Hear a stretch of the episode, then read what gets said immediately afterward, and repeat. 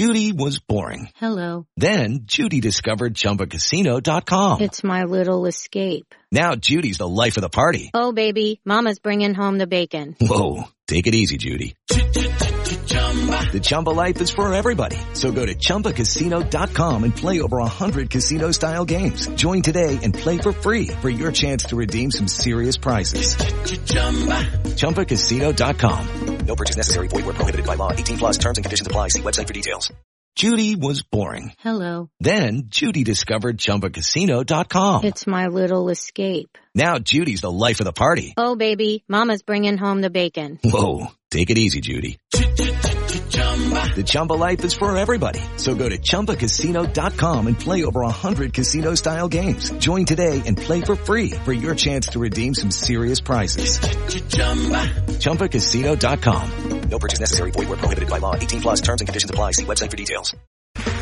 Okay, round two. Name something that's not boring. A laundry? Ooh, a book club. Computer solitaire, huh?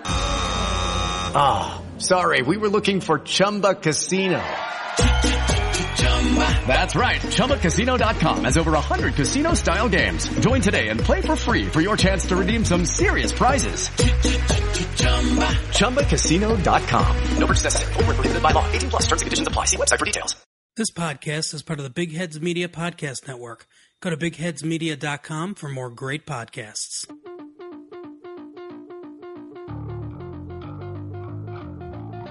Welcome to March's Forest Ramble podcast. It's been a funny old month at the City Ground. I'm going to take you back in time a little while. So, so for those of you who are old enough to remember, um, when Paul Hart was manager, Forest had a blistering season with a young team that was put together quite suddenly.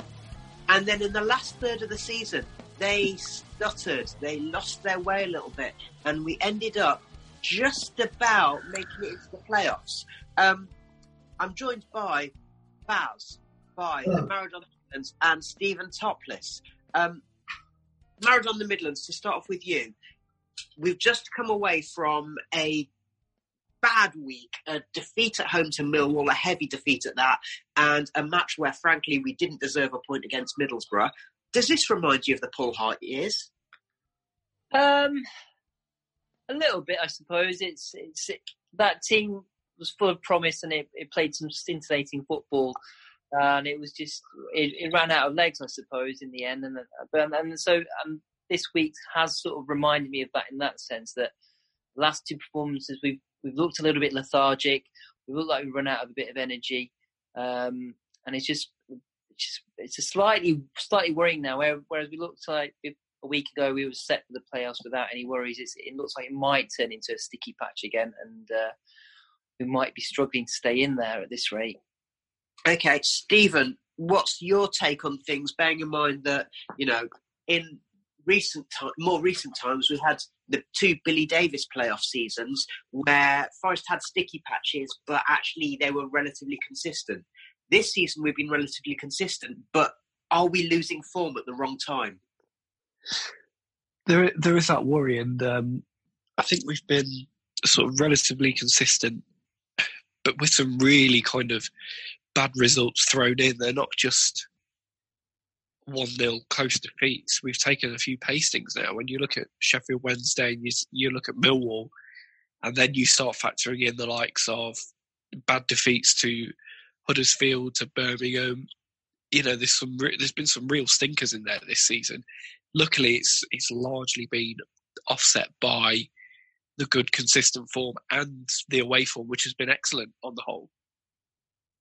Okay. Um, Baz, obviously, we did a report on the Millwall match uh, on Friday night, and not surprisingly, we had a fairly despondent air about us. Um, I mean, what was what was interesting about this week is that uh, it shows that actually the, the, the thinness of the squad is showing through because we've had to try and find new ways of playing, um, and we haven't necessarily been able to compensate for the loss of uh, Samba Sow, which is something we've been saying for a couple of months now. Yeah, I, mean, I think that the, the thinness of the squad, I mean, it's obviously been a deliberate choice by Sabri Lamouchi to have a very, very small, tight knit squad. The, I think that's coming back to bite us now. In that, yeah, I think every pretty much every player is looks a bit off the pace, and I'm wondering if they're all carrying injuries in some way. Well, there was uh, something from uh, Paul Taylor in the Athletics saying apparently before the Middlesbrough match, only 10 players trained and none of them were the core of the first team uh, because people are carrying knocks and niggles. Yeah, and I was saying the other day to someone, um, we've gone from being a one man team based entirely around Lewis Grabban to being a two man team, but that's Lewis Grabban and Samba Sow, and they're both injured. Okay. Um, what do we learn about the uh, mentality of the squad? Because mentality is a word that Sabri likes to use. Maradona the Midlands, do you think they're suffering a bit at the moment? Um, a little bit. I, I, for me, it's, it's more to do with just the the way we play. It's, it's, nothing's really changed. We've we've been this way all, all season. It, it comes down to um, we're really poor in possession a lot of the time. We just we simply can't pass the ball to one another. Um, for all their qualities, players like Joe Lolley, Lewis Grabban, Ameobi, they're they're good players and they've got their their their good points, but they just they simply can't pass the ball to each other, even ten yards. It just and it makes it so difficult to kill a game off, um, to get that second goal when we're sort of one 0 up, and just to take the sting out of games. Sometimes it's is is that plus the type of opposition we've been playing in the last few games as well. I think you see a common theme um, against Millwall. We were up against uh, Smith, a tall striker who sort of bullied our centre halves. Same thing happened uh, against Middlesbrough. Uh, and again, when the other bad de- defeat was Sheffield Wednesday, Fletcher did a similar thing as well. So our, our, we've got some people who identified a weakness there where uh, Samba, the goalkeeper, uh, Worrall, and Figueiredo are great when they're playing against nice players, uh, say a Bamford or a Watkins, who aren't, aren't going to ruffle them up. We've put some physical power against them, and they do struggle. We've, we've conceded a lot of goals through crosses recently. Um, Samba's sort of gone off form a bit where you wanted him to. He was so commanding against Cardiff. It was like a an excellent, one of the best performances I've ever seen from a goalkeeper. He just came out and got everything. And then against uh, Middlesbrough and, and Millwall, he seemed nervous to come out. He didn't to command his box at all. And I think that sort of affected the team in a sense as well. And I mean, one of the things I, I have noticed and I thought of uh, during the Millwall match is that we know when we're getting bullied because Tobias Figueiredo looks rattled. That's a sign that that they're struggling because Figueiredo is usually quite quite steady, not spectacular, but quite steady. And it's happened just two or three times this season when he's looked rattled, and and Millwall was one of those. He didn't really know. He kept battling away, but he didn't really know what to do with Smith. I mean, that, that first goal was a classic case in point because there was no way that should have gone through. It wasn't like an amazing, amazing move. It was a it was a cross where Watson should have kept somebody out. Um, the player Lolley didn't jog, jog back. We were very slow at getting back and helping Watson out and then the cross it went through Figueiredo and and for Smith to head it sort of a knee height, it, should never have happened. He should have been booted That's away. The thing, the thing that got me about that first goal was we know that Smith's tall and he's going, he's going to have a height advantage, but it wasn't even a high cross. Well, the thing that I noticed, and Stephen, I don't know if this is something that you can uh, comment on, is that defensively, um, Forest have been very strong defensively, but that's not been purely about the back four and Samba, although they're a big part of it. It's also because when they get bodies in the box, um, we have conceded when there have been lots of bodies in the box. And Millwall, three times, loads of people in the box, but no one making the decisive move. No, and it's it, it was a real problem. You, you were watching that that Millwall game, you were getting flashbacks to Sheffield Wednesday where they just had men in the box and the ball was dropping to them and they were scoring and it was you know the game was being taken away from you in an, in an instant and it was it was the same kind of problem against Millwall. I mean even the third goal where it's a corner coming in and Smith's on the line and the ball practically lands on his head and it's in. Same kind of problem. It's just the ball finding the attackers. So I don't know if that's a problem where we're just we're not marking our men close enough, or people are just looking at each other, waiting for somebody else to take responsibility of the situation. Whatever it is, it, it is quite worrying because 36 games in, this sort of thing shouldn't be happening, or you would hope it isn't. I think, you would hope think, that the unit is there and that they're tight. Yeah, I think the tiredness aspect comes into that as well, where they maybe would have been sprinting back earlier on in the season. Um, maybe they're just finding it a bit of a struggle to, to have that um, energy level just to keep keep them running and running and running, and that's and also we can't forget we're missing Samba Sow, and that just makes a massive Samba Sow shaped hole in the middle of our team, where where it, other where he would have just mocked up a lot of the problems. And when he's not there, it, it shows. It, it, really does show, especially when you play either Semedo or Yates or even Silva to an extent. Though all three of them are more suited to going forwards. The defensive side of the game doesn't come to them naturally. Um, so it was a surprise to me when when when Bostock didn't play after coming on and doing well up at Middlesbrough. I thought, well, he's going to finally got to give him his chance now. And for him not to start again, I thought I was I was worried when I saw that because he he provides a bit of a physical barrier and he can sort of break up that play and he can pass the ball. He can keeps it simple, finds a red shirt. And so I was, I was disappointed not to see him starting last night. Yeah, we were yeah. saying um, uh, in the Millwall match report, weren't we, that um, that in many ways, if if if Sow's not playing, then Bostock would seem to be a more logical choice.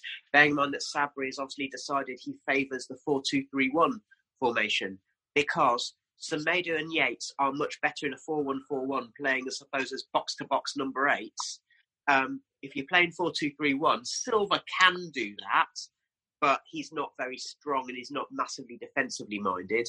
Um, the thing that apparently was said, he, he said he'd never made a tackle before he came to the, yeah. came to play in England, um, and uh, whereas Bostock is well suited to that because, like Sow, he's happy to receive the ball, turn, and try and prompt forwards um, but also he's got the positional sense and the kind of knowledge and experience, and and that's what that's what we're lacking. You, you saw Semedo; he lacks that knowledge and experience. He, he, get, he gets rattled. Semedo does when when we lose. Same happened at Middlesbrough. and same happened yesterday when when it was all going wrong. He looked like a young player who hadn't played many games and didn't know how to respond. And it's, for me, it's the biggest biggest shame to the season that that Bostock has played so little. I think it would have we would have been in a better position now if he'd come in when Sow had been missing throughout the season. I think I think we'd be better off in the table in points wise.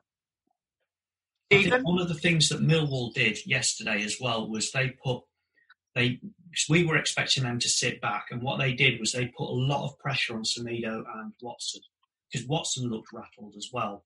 I think it's not just Smith bullying Figueiredo. It was that that that whole central unit was being pushed and really bullied. And Bostock, when he came on, his physical presence did make a difference. As much as he was commanding the other players, telling them where to go and keeping them calm, but that was one of the differences. That um, instead of pressing right up high onto the onto the back four, they started pressing those two mid central midfielders. So we couldn't control the game at all. Yeah, that teams are teams are now looking and they can see how they can really get at us. And there's been a few examples of it already this season, and, and Millwall was just the latest. So you have to give credit to Millwall. I think on the night they were very good and they executed their game plan very well. But it's another frustrating evening for Forest because we've got to find a way of beating these teams and to stop ourselves being bullied or being outfought or out muscled out of games in the way that we have been think another another factor is that when we when we're at our best, we're playing against teams who are trying to play football against us. Um, when we come get up against when we struggle is when we play against teams who play exactly the same way as we do in, in a sense. Um, but they've just done it better. You think of charlton millwall um, they've just managed to sort of out out dogged us. We're, we're, we're, our, our strong points are we're organised we're strong defensively we work hard and that sometimes in the last couple of games, I've just felt the other teams have just done it better than us. They wanted it more. They were getting more tackles in. Um, they were winning the 50-50s. And when, when you haven't got that little bit of quality to sort of play some football around these teams, it, it becomes a bit of a lottery and you can sort of lose the games. Um, As I've, I've noticed it in the Charlton game and again Middlesbrough and, and last night. But having said that, Forest went away to Cardiff and did the good stuff incredibly well. So where's the logic there? I don't know. That's well, after the Cardiff game, I was feeling very confident, thinking, "Wow, we really." They, felt like the players had switched. A switch had gone mentally in them, where they thought, "Yes, we're going to do this. We're going to get promotion," and they commanded it so well. That game, it's just such a mystery why, why it's fallen apart in the last couple of games so badly. And despite all that, the next game away is Sheffield Wednesday, and I feel quite confident that Forest can go there and get a result. Despite everything that's going on, I can I look at the, the game after this recording and say, you know what, Forest can go there and win, which is well, it's a very weird feeling to have, given the kind of, especially off the back of that Millwall performance. But it just shows you really how well they are set up away from home, and that that plan that they've got works so well away to teams in this league that it's almost carrying them to a degree to, into the playoffs. Well, once again, so uh, uh, once again, we remind ourselves that Forest have only won once this season where they've had more possession, and that was against Luton, which is the nearest thing to a gimme you're going to get in this division. Um, so away from home, it, it is the way it works, isn't it? You tend to have less possession, but if you sit in and are dogged, then you can do that. Um, at home, I mean, ironically, the trouble was that Forest tried to play like the away team against Millwall, and Millwall came at us. Yeah, I think where, where we struggled as well was with, with, pace. They they came at us really quickly, and also against Middlesbrough, who was I can't remember was it Coulson, the guy's name? Yeah, he he really caused us problems. There was a, a Middlesbrough team full of sort of young players who were running at us, and that that caused us problems. They, they didn't really know how to cope with that one thing we noticed, uh, we mentioned yesterday during the second half against Millwall, was that we we were playing our plan B, which is one of the first times I've seen us do that. Which was um, with um, with Bostock coming on and Carvalho, we actually ended up passing the ball and looking for possession rather than trying to squander it. It was um, a change of direction for us a little bit. Yeah, I think that's the thing, isn't it? So the, the with Carvalho in the team, we can't play four one four one, but also as say, in the last six weeks or so, Sabri's favoured 4 2 3 1. So we have to play 4 2 3 1 with Carvalho in the team. Semedo and, Semedo and Yates can't do the second defensive midfielder role particularly well, whereas Bostock is most suited to that, but it means we have to have a different style of play. So, formation wise and tactics wise, it was the, the first time we've seen Forest play in a noticeably different way this season. Um, now the trouble is, is that Bostock's only come on when we're already behind and chasing them out. uh, the Midlands, you're, you know, you've mentioned several times, not only in this podcast but also in previous weeks, about how you, you know, you think that Bostock has got something to offer, and it seems as though he had a, a not amazing match against Wigan away earlier in the season, and he's kind of almost been frozen out as a result. It was why he's completely bombed out, and I just it's, it's almost a case. I, I, I mean, from the outside, you think there must have been some sort of argument or something for him to be treated.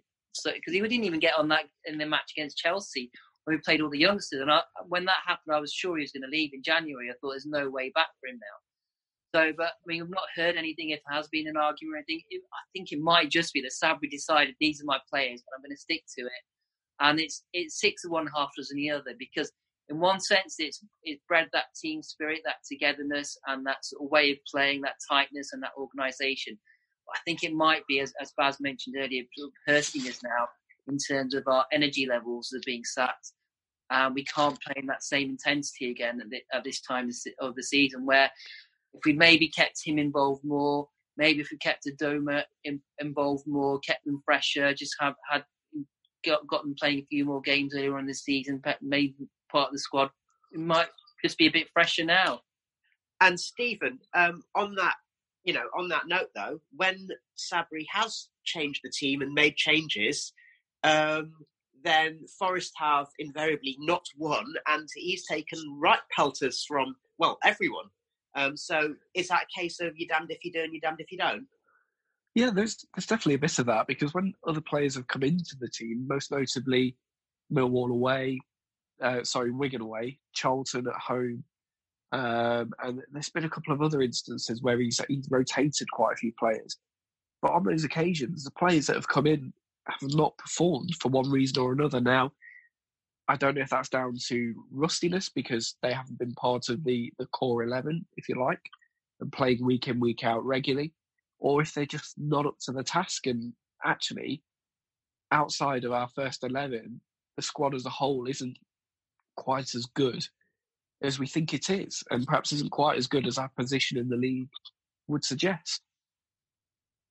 Although, arguably, the fact that Carvalho and Bostock have done well in their cameo appearances in the last two matches uh, suggests that actually they are raring to go and they're wanting to fight for their place in the team and they have got the ability.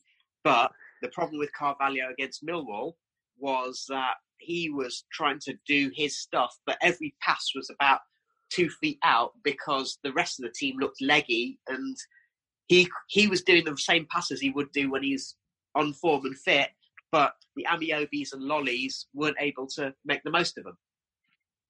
No, think... and that that was um yeah, that I mean that was a frustration, but it was good to see Carvalho back in the team and actually looking, you know, looking a bit more like the player that we saw last season. With but his, obviously his brain, like his brain has just got going again in terms of how he wanted to find passes, how he's wanting to play. He looks he looks like he's gained a bit of confidence again, and that's a real positive. And also just coming back to Bostock, the last two appearances, he, he looks like he really does have something to offer, and hopefully he's going to get a bit more game time now, and we'll we'll see him improve off the back of that. Because I, I do think, and I agree, he, he could well be an asset in the last couple of games of the season.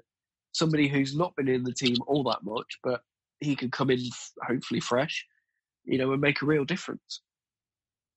And Baz, one of the things that's noticeable as well is that this is the first time all season really. It's not the first time we've we've sort of struggled a couple of matches in a row results wise, but it's the first time where we've really, really looked as if the players didn't really have anything to give. And crucially as well, after the Millwall match, Sabri said um, for the first time he mentioned about fatigue and tiredness. And fair play to him. He's always been honest and he's never hidden behind injuries and fatigue. But what he said was, um, congratulations to Millwall. Physically, it's a big impact from them and we suffered a lot. Mentally, when you are physically down, you need to play more simple. It was the wrong performance and it's a bad moment. So he's talking about the physical toll of playing a long season in the championship. Is that significant that Sabri, after you know, after so long this season of not you know, just saying the mentality's right and the players are working hard. He's now saying, actually, we're a bit knackered. Yeah, and um, in the radio interview as well, he said something about the players hitting their limit, which um, they, they, picked up on on the interview as well, which was quite a worrying thing to admit. He's basically, he was basically saying these players are they can't go any further than, than they are at the moment. Well, if they're not training, then yeah, exactly and so that that's that's almost an indictment of the small squad policy to some extent. Because, Do you think um, that's a sign that Sabri is actually? He's mentioned a few times about how the English Championship is a crazy season just because the amount of games you have to play. Mm. Do you, Stephen, do you think that this is actually, for all he's been saying it, now he's really realising it? Yes, I think um, I, while I think he's adapted to Championship football very well, I, it's probably um, been a bit lost on him actually, just quite how intense it is, and that maybe is reflected in the rotations that he's made at times this season, which have led to defeats. Um, and I was hoping, especially after Charlton, that he would have learned his lesson. And I think on the whole, he he has. But he's also got to be looking at these teams like a Millwall, like uh, Sheffield Wednesday and thinking, okay, these teams can bully us, and they have bullied us quite a few times now. So Sabri has been very reactive when he's needed to be, and I think he's been very good with that. Whether that's tactics, substitutions, whenever you know he's come up against some adversity, he's normally found a way of of dealing with that and, and coming through it. So I would hope and I would trust him to you know, stamp out this sort of this bad habit we've got against these kind of robust teams and and find a way for us to actually, you know, to keep them at arm's length and event and and ultimately beat them. Thanks for listening to the Forest Ramble podcast. Please subscribe and leave a review on your podcast provider, as this helps other Forest supporters find our content. We're just going to take a break from uh, the rest of the podcast to have a chat with our sketch writer, Jeremy. Um, Jeremy Davies, uh, thank you for joining us. Um, you're here in your capacity as our as our long distance armchair Forest fan. Um, so um, obviously we've we've heard your sketches throughout the throughout the season, but to have a chat with you, what's your perspective been on how this season has gone for Forest? Uh, hi, Rich. Thanks for having me on. It's a great pleasure to be here in person, so to speak. Um, well, to be honest, I had not set my sights on automatic promotion at the start of the season, so where we are is uh, feels pretty good to me. I mean, frankly, holding on to a manager for the duration of a season feels like an achievement. There's still time. It, well, true. Yeah, I, I, I, don't count any chickens. Um, but yeah, I it felt like last year there was a kind of glass ceiling at the seventh place, and they kept sort of getting very close to the playoff zone, never quite getting into it. Uh, and this season, it felt like that glass ceiling has been raised to second place, uh, which is fine because I, I, think you know, playoffs uh, it'll it'll uh, extend the season. Uh, so get, add, add in a, a, bit of extra excitement for us all. Um, potentially a day out at Wembley. So, uh, yeah, I, I, I, think, you know, right, leaving last night's game aside, and I've, I've got a theory about that, which I'll come back to, it's been you know, fairly consistent. I gather it's only one win in the last uh, seven games, which was the Leeds game. And I think you often see, don't you, a, a, a bit of a negative reaction once you've had a result like that because you put so much into performance uh, in such a big game, and then there, there's a seems to seems to have been a bit of a come down. Well, I mean, the main thing that we've discussed uh, elsewhere is that I think the players are a bit knackered, to be honest. Mm. So, uh, and, and understandably so. So, from where you're sat, um, I mean, I'll come on to what your highlights of the season have been so far, but I mean, the Millwall match was along with Sheffield Wednesday, almost certainly the low light. Uh, yeah, what what have you got to say about you know the things that haven't gone so well? Well, last night, I, I my, my theory about last night, and I, I, I take on board the point about tiredness, but I, I think um, I think the players were just confused by the fact they were playing Matt Smith, and they all thought they were auditioning for a part in Doctor Who. And then, what about the positives? What's been your favourite moment um, or moments of the season so far? I just think some of the goals. Uh, I remember back, I think it was Lewis Grabban's goal against Fulham uh, mm-hmm. that was just beautifully worked. Yeah. There seem to have been a lot of great individual goals uh, in in the in the past few seasons, but this season has seen um, you know some some great team football, some great team goals are being scored, uh, a lot more coherent um, teamwork, sort of aligning more to the traditions of, of the club, uh, who's always, certainly from, from my early days as a, as a fan back in the 90s, been associated with the kind of, you know, interpassing, close passing, um, keeping the ball on the ground. Um, if, if, if God had meant us to play football in the clouds and all of that, sort of all the Cloughieisms. So I just enjoyed watching good football and good goals. Okay, well, let's talk about the manager. Um, Sabri Lamouchi, um, how do we've had so many managers down the years? How do you rate him in terms of not just what he's doing with the club, but personality wise? You know, at, at championship level, it's it's a league that's about no nonsense, isn't it? Um, not too many airs and graces, and I think that uh, that, that, that Sabri certainly comes across as somebody that's got his feet on the ground, knows what he wants, and, and, and is capable of getting the best out of the players. Stephen, the club have released some figures which may give an indication as to why the club have taken the direction they have with regard to transfers in January. Yeah, so the the most recent accounts uh, from the period of April 2018 to May 2019 have been released. Um, and Forest have reported a pre-tax operating loss of 25 million. Now, on the face of it, the, the, the kind of obvious source of that would be the transfer spend, which really kind of kicked in when Aitor Karanka was in charge. So the summer of 2018, with a number of players coming in, um, most notably Carvalho.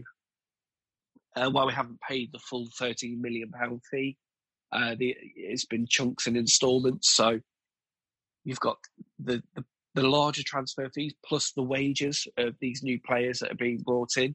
You've then also, with it running up to May 2019, factor in the fact that uh, Karanka left the club and then a new manager in Martin O'Neill was brought in. So it's been a combination of, uh, of those those player outlays and even manager outlays, which have probably led Forest to be in the position that they're in now. I don't think it's anything to necessarily worry about. From what I understand, they are within the sort of FFP regulations. Um, the permitted level of losses is 39 million over three years, but it also just shows you where we perhaps need to exercise some caution in terms of how much we spend and the money we invest in the team and and wages, whether that's player transfers and, and wages on top. Okay, and if we think about it in terms of, um, you know, one of the ways to mitigate losses is to have more money coming in, and of course, the club are about to. They've been given the go-ahead to build uh, the new uh, Peter Taylor stand, which will obviously increase capacity. And with more punters coming through the door, there's more people buying beers and pies and all of those kinds of things. Um, commercial revenue, you know, things like every time there's a new shirt sponsor, they keep saying it's the biggest shirt sponsorship deal and so on. Um, so there's more money coming in. Ultimately, though, the best way to make money if you're a championship club is to go up to the Premier League. So do you think that it's indicative that with Karanka at the helm, they gave him lots of money, including 15 million euros for Carvalho, to say, get us up because we need to get a return on this investment? Yes, I think I, th- I think that is the case, and we know that Evangelos Marinakis is um, a very sort of ambitious man. He wants the club to be successful. And to be fair, the investment that he's put in shows that he's he's prepared to back managers and back the club. Um, and it was obviously not working out with Karanka, and they felt whether that was Marinakis solely or himself and his sort of board and the wider management team of the club, they felt that Karanka had to move on in order for Forest to progress. Um, Sabri came in in the summer of 2019, and uh, you know he's taken the, team on, and they they're in a position now where they could potentially be promoted at the end of the season. So, um, in that sense, it you know that that that move, that change has worked out. Um, the the other thing to to factor in there, Drew, you talking about with the stadium, that stadium development is going to bring more punters through the door every home game, but it's also going to give Forest commercial opportunities as well. It's going to give they're going to have facilities to basically have the city ground open all week, making money and bringing businesses and bringing new faces through the door who can put money into the club in the same way that just down the road, Derby and Leicester with their newer facilities have been able to do now for, for quite a few years. Okay. Baz, if we bring this back to matters which are on the pitch, we were talking uh, before the Millwall match about, you know, January transfer window. On the whole, I think it's fair to say that we've been quite underwhelmed by the business uh, that Forest did. Um, Gaëtan Bong came in uh, with a good reputation, had one of the worst debuts I've ever seen of a player, certainly in the last 10 years, um, and hasn't been seen near the first team since. Um, Nuno da Costa is injured, so we have no idea if he's any good or not. Tyler Walker, we paid some good money for, and he's come on and made one or two cameos where he's varied from being, you know, looking good to being entirely sidelined um, and not getting a touch. And then, of course, there's Adama Diakhaby, um, where the words that you used were the fans have already made up their minds about him. But let's also bring it back to something else that you said in this conversation we had, which is that January is a nightmare time to try and bring in good players anyway. I, I think the thing with um, Diakhaby is an interesting one. I think Diakhaby is one that's been put, that's been bought in for the future. Um, he's he's that sort of Sabri style of player, very very pacey and very very direct, runs with the ball kind of player. Um, but he's not. He, he, hasn't necessarily looked ready and um, anything like that. Whereas Da Costa is a perfect example of why maybe the, the, the, players you want aren't available in January because if they're, especially if it's a striker, because if they're any good, they're going to stay in the side, and if they're injured, then it's going to take them or they're not match fit. It's going to take them time to get up to speed, so you can't rely on them straight away. But Maradona the Midlands, is that an argument as to why Forest should have maybe splashed out a couple million more and signed Lyle Taylor or tried to sign Lyle Taylor? No, not really. I think the finances of the Lyle Taylor deal would have been very difficult because because he's going to running out of running his contract out at the end of the season. He'll want really big money, and he'll think to himself, "I can get a move to the Premier League." So, and also, I think I heard Charlton wanted uh, around three million pounds for him. So I think uh, that just didn't make any sense that financially at all. That that deal for somebody who's only played a few months in the Championship, not even a few months. He's been injured most of the season with his injury record, the fact that he might be off to the African Cup of Nations because uh, of his age and the wages, it just made no sense financially. And, that, and that, every other club made the same decision. No, they, these players were linked to all the him, Murray. Um, who else were we linked to in, in the in January? Everyone, everybody. so that, that, all the club decided eventually that the, none of the deals made financial sense because they were linked to this club, that club, and he, he ended up staying there um, it is we have to have a responsible hat on when we're when we're running a club. Um, but Diakhaby, I'll disagree slightly with Baz. I don't think he is one for the future. He, the guy can't play football. He's, he's, he's, he's quick and he's big, and that's it. But I've not seen him have one good touch of the football in sort of half a dozen appearances he's played. He just it, it hits him and it goes off in a completely opposite direction. Well, you know what that is? In my mind, that's a mark of a player who's coming out of the worst year of his career and has no confidence. Now, that doesn't necessarily mean he's a bad player, and it doesn't necessarily mean he's a good player. We don't know yet.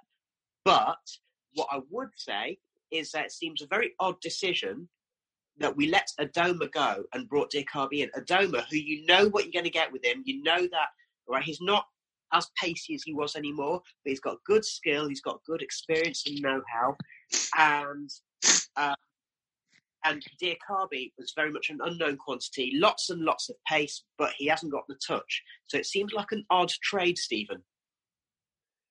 It does, yeah. I, I, you start to look at these games now and you think actually maybe Adomah with his experience would have been an asset, even if he wasn't starting, just somebody who you can bring on with 20 minutes to go to just close out a game and just get the ball in the corners.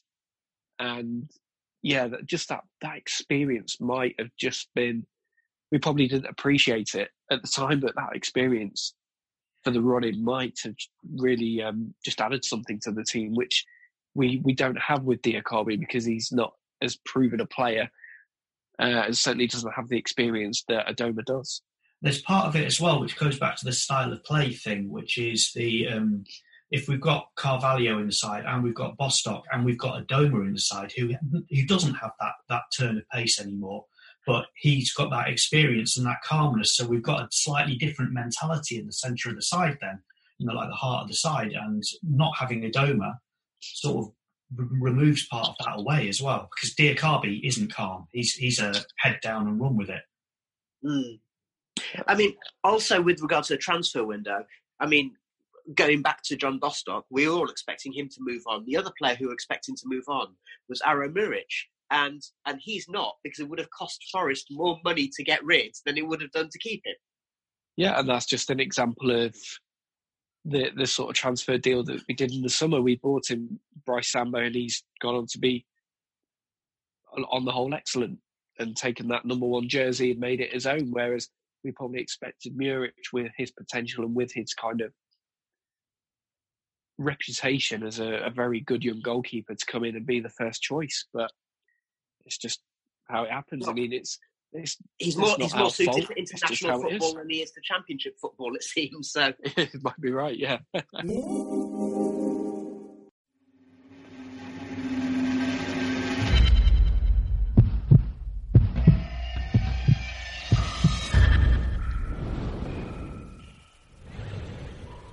This is Brew Crime, a craft beer and true crime podcast. I'm Mike. I'm Beck. And I'm Nina. And we're your hosts. We pair a true crime story with a craft beer. That Nina will probably hate. Yeah, probably. Whatever. You can find our show on all your favorite podcast apps, and if you can't find it, contact us and we'll try and change that. We can be found at brewcrime.com or on all social media platforms at brewcrime. As well, you can find us on our Facebook group at brewcrime the group. Join us as we discuss the horrible crimes that surround us and try not to giggle. Since our last podcast, we started off with two pretty good results sandwiching um, a pretty poor match. So we had the match against Leeds. Now, this has been discussed um, in in great detail at the time and since. Um, but what was interesting is that Ben Watson, um, I've not read the article, but apparently he did say, um, Baz, that actually maybe the players overreacted slightly and got carried away themselves after the Leeds victory. Uh, what's your take on this? Well, um, as I live in Leeds, I've had to live with the, the fallout from this one. and um, um, the, the Leeds fans themselves say that we were the best side they've seen all season. We're the only side that's made them look ordinary. So, yeah, from our point of view, I can understand why our players got over got a bit overwhelmed with it and, and took took it to heart a bit more than anything else as well. Because obviously, to some extent, Leeds played into our hands in that game, as, as I've said before. But um, I think it was an absolutely fantastic result. And yeah, I can see why Watson would say that because it's kind of laid a shadow over the rest of the season now. Mm. And Ma- since. Maradona the Midlands, you know, we, we did our, our immediate aftermath match report uh, where we were obviously delighted with the game and the result. But um, we also knew that, you know what, the players are going to be knackered after that. So Sabri rested two or three players, and he had two or three players who had overexerted themselves, and uh, you know the front the front players, um, Grabban and Ameobi, and you know people who were out because they're carrying those injuries. Um, so we paid the price against Charlton, didn't we? We did. I, I, didn't have a problem with him making those changes because when, when he looked at Cash and Ribeiro at the end of the Leeds, even the last 15 minutes of the Leeds game, they were out on their feet. They were had to do so much running against Leeds. I mean, for all it was a great victory for us, Le- Leeds could easily have snatched a draw or even won it. They were. I mean, you don't appreciate it on TV, but when you see them live, they are so quick and the football is so exciting and they kept on coming and coming and coming in that second half. And our players ran their socks off in that second half. Um, so I had no problem with that change because I'm sure he would have had advice from the sports science department. They have sort of plenty of stats now about players being in the red zone, where if they play, there's a higher risk of injury. So I had no problem with it. I think the overreact, the reaction was a bit of an overreaction from some fans after the Charlton game, where we only did we just lost one 0 and the same problems that we've had all season. But we were pretty bad. We were pretty bad, but we have been at home for most of the season. It wasn't necessarily down to just those changes. Um, but yeah, it's what was the question? Sorry. well, well, that thing about the players kind of running out of legs. Yeah, yeah. I mean, I guess the team selection, if not the results and not the performance, but the team selection against Charlton was vindicated by the fact that Forest managed to battle back to get that point at West Brom at the end of the very same week. Yeah, and they they gave absolutely everything in that game as well. And I've just, just watching the last couple of games, just talking about tracking back last night it wasn't to the same level as it was against Leeds or West Brom. I think that's natural in one sense because they're playing in the big, in big games against in, in front of the big crowds in front of the top two teams. You raise your game, so the players would have raised their game and done that a little bit extra, put put gone into those 50-50s a bit harder, and the levels have dropped since those games. Um, and you just can't do that in the championship. You just get punished. The level is so similar between the top and the bottom. You drop your level a little bit, you're going to get punished. And um, Baz, we're saying against Millwall that Matty Cash had what we thought was his weakest game all season because he was looking leggy, and Yuri Ribeiro on the other side, he was still doing the going forward stuff really well, but defensively, both of them, they just lacked that that that sort of half a yard, didn't they, in terms of both actual physical prowess, but also that anticipation, and and and that's what Millwall sought to exploit. Absolutely. Uh, to, to, some extent, we, we basically had gaps down the flanks because those both of them were struggling to get back in time. I, I mean, not that they weren't running hard and trying, but they they they were like, as they say, half a yard off the pace a little bit. Um, I think, and, and, Cash in particular was absolutely devastated at the final whistle on, on the Millwall game. Um, let's move on because then we had the nil nil against QPR, which you know it, it's a it's a result that doesn't really tell the story because Forest were were okay in that match. Um, there was the controversial ball blowing off the corner spot uh, moment, but I say controversial. It's controversial in the sense that so uh, the second tier podcast made the point that if it's not supposed to be allowed when the ball is moving, if the ball had been headed over, it would have been a goal kick. But because the ball went in, they had to retake the corner. Mm-hmm. Um, so in that sense, I can understand why people had an issue. But ultimately, the ball moved, therefore it's correct to chalk it off. Um, it's also worth pointing. I don't know what the stats are, but it's also worth pointing out that that was probably the only, what I can remember. That was our only real chance of the game. So it's not like we were peppering them with, with chances. It, we, we, we weren't outstanding in that game, and and that um, so that the, the, reason it was such an important thing that the ball moved like that and that it got struck off was because we didn't look like we were that likely to score. Mm.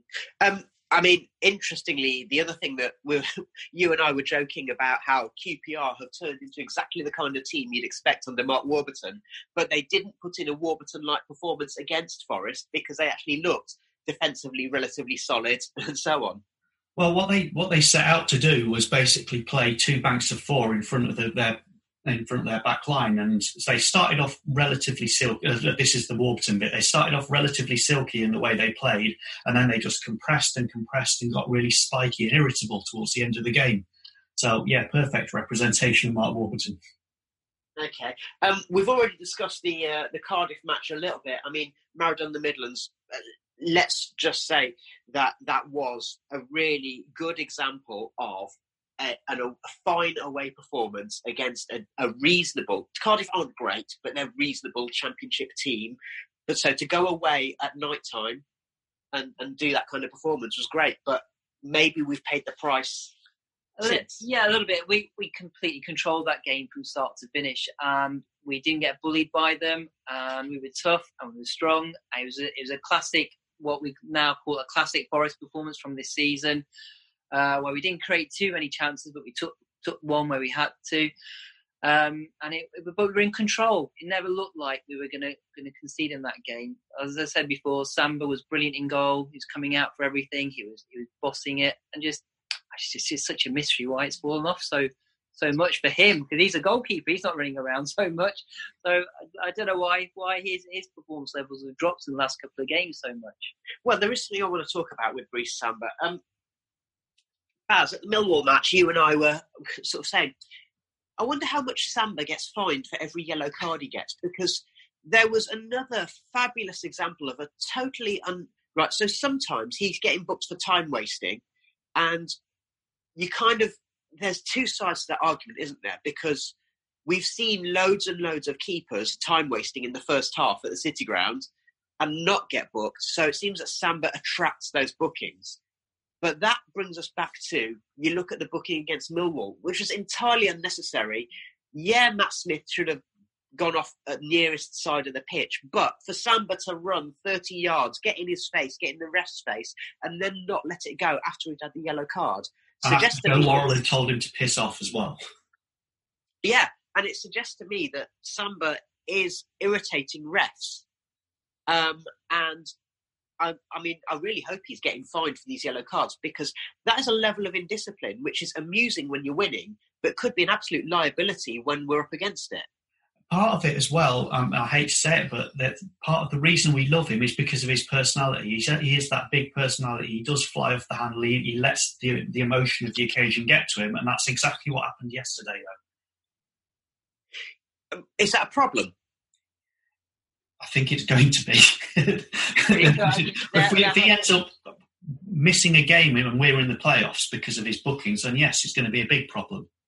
I think I think he's been on the verge of getting sent off once or twice this season. I think there, there have been occasions where you sort of just got your fingers crossed that he doesn't do any more time wasting because he, he's been very close once or twice. Um, I mean, is that something that you think that the management are kind of quite tolerant of him being on that edge, um, as long as he as long as he kind of holds it in? Sabri surely doesn't want Samba to be doing that at the moment, so we're up against it, does he? I, I don't think he minds until he gets sent off. I don't think he's going to stop him from doing it because I, I think the the personality sort of exudes confidence, and that that sort of helps the team more than it hinders it at the moment.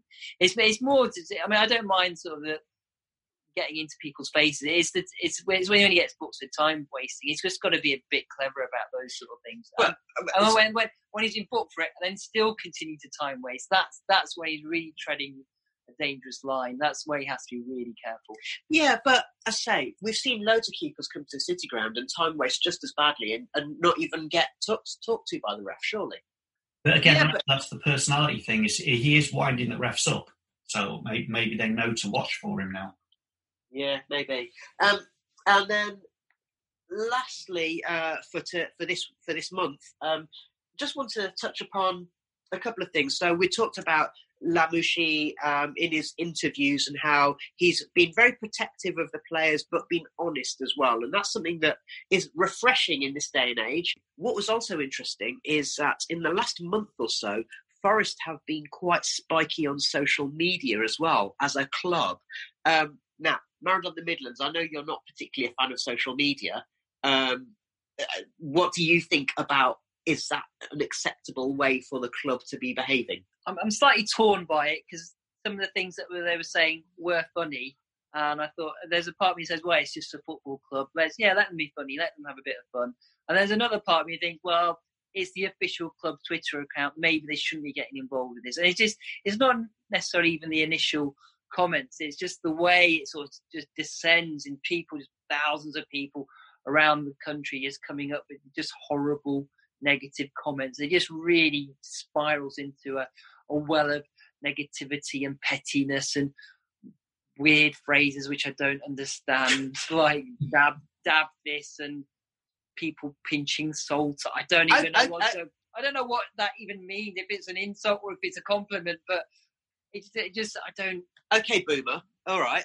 So, so, so, Baz. I mean, you know, you're somebody who uses social media in your in your day to day life, um, in your working life as well as your your personal life, um, and you're somebody who you know has engaged a lot with a lot of different types of people on social media. Uh, From an official club point of view, uh, what do you think about this? I think the club have to be careful because it is the official representation of the club, and it, it's a it's it's basically saying this is what we stand for. This is the kind of people we are, and and Forest have this reputation amongst other football fans of being good to watch, a, like a, a friendly, nice place to go. And they, they could be damaging that, and that, it, it might be they want to damage that. They want to be known as like rugged and, and whatever, and like no one likes us, we don't care, sort of thing. Maybe that's where they want to go take things, but if that's if that's what they want to do, then they need to be they need to be sure and own it. Because if they don't want, if they want to keep the good reputation that we have, and if we as fans want to keep that good reputation that we have, then we, they, the club need to be quite careful with how they represent themselves. Well, you know what? There's a, a really good um, piece about it, um, again on the Athletic, um, where it seems as though it's been quite a deliberate decision. It's something that's actually been backed by the club. So it's not just that they've employed a social media manager who's gone rogue. Mm. Um, so last year, Leeds United put on their Twitter feed Kemar Roofe's late equaliser hands LUFC a valuable point against Forest. Um, Forest noted that. Um, After the Dwight Gayle thing, uh, the the dive there, um, the way that West Brom did that. So it's not a surprise in that sense that they chose the West Brom match to be the one where they started giving something back. Um, now, there's a few ones which were, as Maradona the Midland says, a bit salty. So the one I'm looking at here, Forest um, saying, kicks all over the park, but putting a great shift and, and talking about Yuri Ribeiro. The one that I liked and I thought that was really clever, and to be honest, I'd have just done this and left it there. Was when they said, um, did the one saying, uh, referee Keith Stroud is furious as he's forced to book. West Brom. Uh, because that was spontaneous and it was witty and to a certain extent it's that thing of like okay now leave it. It's just like with Samba you know it's great to show that bit of personality but you got to know when to let it go. Yeah, absolutely, and and it's it's got to be yeah, it's, got, it's they're, they're treading a very fine line with it, um, and it's it's one thing for Leeds United to do that sort of thing because they have that mentality, the fans have that mentality of that that um, it's us against the world sort of thing, but we've never been like that. So by changing our representation, it is quite a big step in some ways. Although maybe Okay. Too much into it. Um, maybe we maybe we are. I mean, ultimately, I guess the thing is, it'll look justified if Forest end up doing well overall this season. Let's go back to where we started. Um, back in 2000 and uh, was it 2003, 2004? Um, Forest were a playoff team who were kind of tailing off slightly in that final quarter of the season. We're at the business end of the season. Uh, Baz, do you think we will make the playoffs?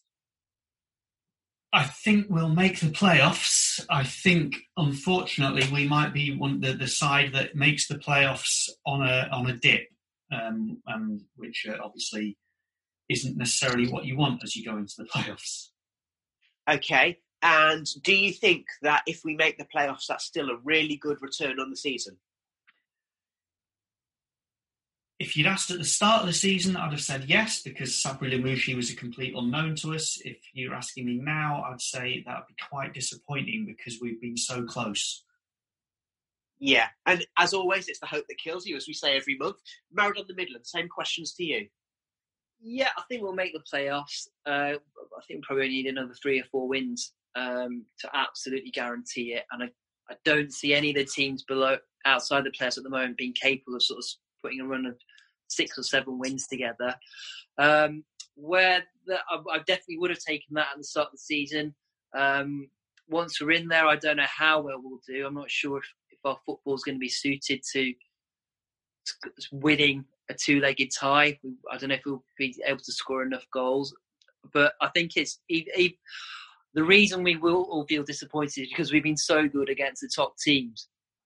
But that's down to the way we play, and it's given us a slightly a, a false sense of how good we are. We can do a job on those top teams, but we haven't necessarily got the quality of uh, footballing ability to break down the other team. So I think playoffs is a fair fair reflection of where we are. Okay. And again, the second tier podcast, they they said that actually they think that we would be quite a good playoff team because we do do well against the top teams. Um, if we don't go up this season because we've fallen away, actually, are we in some ways a reflection of Leeds under Bielsa, whereby they fell away and lost their momentum in that last part of the season last year. But this year they've found ways to cope, even though they've probably got a weaker squad this year. Baz, what do you think? I think there there is some of that. Again, it, it comes back down to the small squad and the physicality. Again, that what um, Sabri said last night, they're hitting the limits, physical limits, or whatever. There is that kind of thing of, yeah, maybe this, he's taken it as far as he can do without the full preparation. Because remember, he didn't he didn't even have the full pre-season. It was a little bit shorter. So maybe getting that extra bit of preparation, having a season of building the, the mentality that he wants, will be the thing that takes him over the edge next next season. We hope. Okay. Now, interestingly, uh, so a couple of things to note with fixtures. Firstly, we've actually got a good week until the next match against Sheffield Wednesday. So hopefully that will give the players a bit of rest and a bit of time to kind of lick their wounds, I hope. Um, secondly, although the rest of March is looking a bit dodgy fixture wise in terms of we've got home matches against Huddersfield and we've got the match against Sheffield Wednesday, but in the last month of the season, we've got the grudge match against Derby, but we've also got Fulham, Preston, Swansea, all of whom are teams that you look at those and you think, well, Forest could do a job on them. Yeah, I mean, I'd, I'd be a lot more confident playing against Fulham than I would be against Huddersfield, which is a which is a crazy situation to find ourselves in. but football's a crazy game. Um, thank you very much to Baz, to Maradona the Midlands, to Steven, and to Jeremy Davies. Thank you so much for joining us, listener. We will be back with mini match reports, and we'll be back uh, at the start of April to see how things are looking. Uh, all the best in the meantime.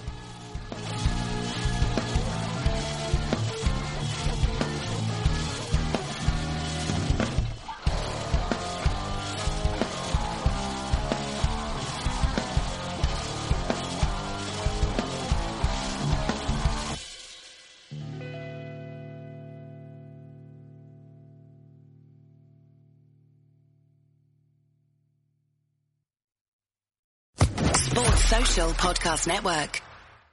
Step into the world of power, loyalty, and luck. I'm gonna make him an offer he can't refuse. With family, cannolis, and spins mean everything. Now, you wanna get mixed up in the family business. Introducing The Godfather at ChumbaCasino.com. Test your luck in the shadowy world of The Godfather slot. Someday, I will call upon you to do a service for me. Play The Godfather now at ChumbaCasino.com. Welcome to the family. No purchase necessary. VGW Group. Void where prohibited by law. 18 plus. Terms and conditions apply.